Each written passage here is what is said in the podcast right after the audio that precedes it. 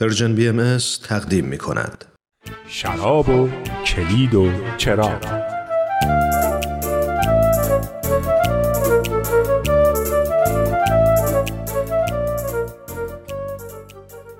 اوقاتتون خوش و این روزهای پرگل عید رضوان بر شما مبارک.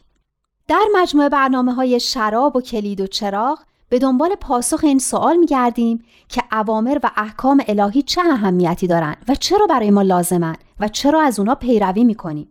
شاید عنوان این برنامه به نظرتون عجیب رسیده باشه، ترکیب شراب و کلید و چراغ. اما حالا فکر می‌کنم بعد از صحبت دیروزمون حد زده باشین که اینا همه تشبیهاتی هستن که در مورد احکام و تعالیم الهی به کار رفتن. دیروز درباره تشبیه احکام الهی به شراب صحبت کردیم و اینکه حضرت بهاءالله می‌فرمایند گمان نکنید که برای شما احکام نازل کردیم، ما مهر شراب سر به مهر رو براتون باز کردیم، یعنی لذت و نشاط مستی رو که در این احکام هست دریابید. فکر می‌کنم این برمیگرده به رابطه بین حبیب و محبوب و اون بیانی که می‌فرمایند تعالیم و دستورات مرا از روی محبتی که به من دارید اطاعت کنید. ان اعملوا حدودی حبا لجمالی. اون وقته که اطاعت از خواسته‌های محبوب در عین همه خیر و نیکی که برای ما داره، در عین آزادی که به ما میده، اینکه روحمون رو تغذیه میکنه، توان و قدرت و پر پروازی که به ما میده و اینکه رشد هماهنگ و سالم ما و جوامعمون رو تضمین میکنه و خلاصه همه اون مواهبی که به ما ارزونی میکنه لذت بخشه. حتی اگه هیچ کدوم از این مواهب رو هم در بر نداشت، بازم لذت بخش بود. چرا؟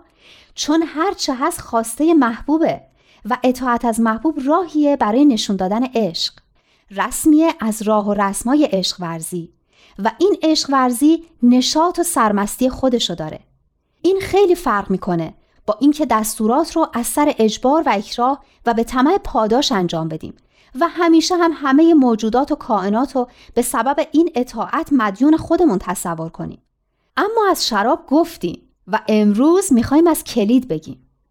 حضرت بهاءالله در کتاب اقدس ام الکتاب آئین بهائی می‌فرمایند اوامر من مفاتیح رحمت من هستند برای خلق من.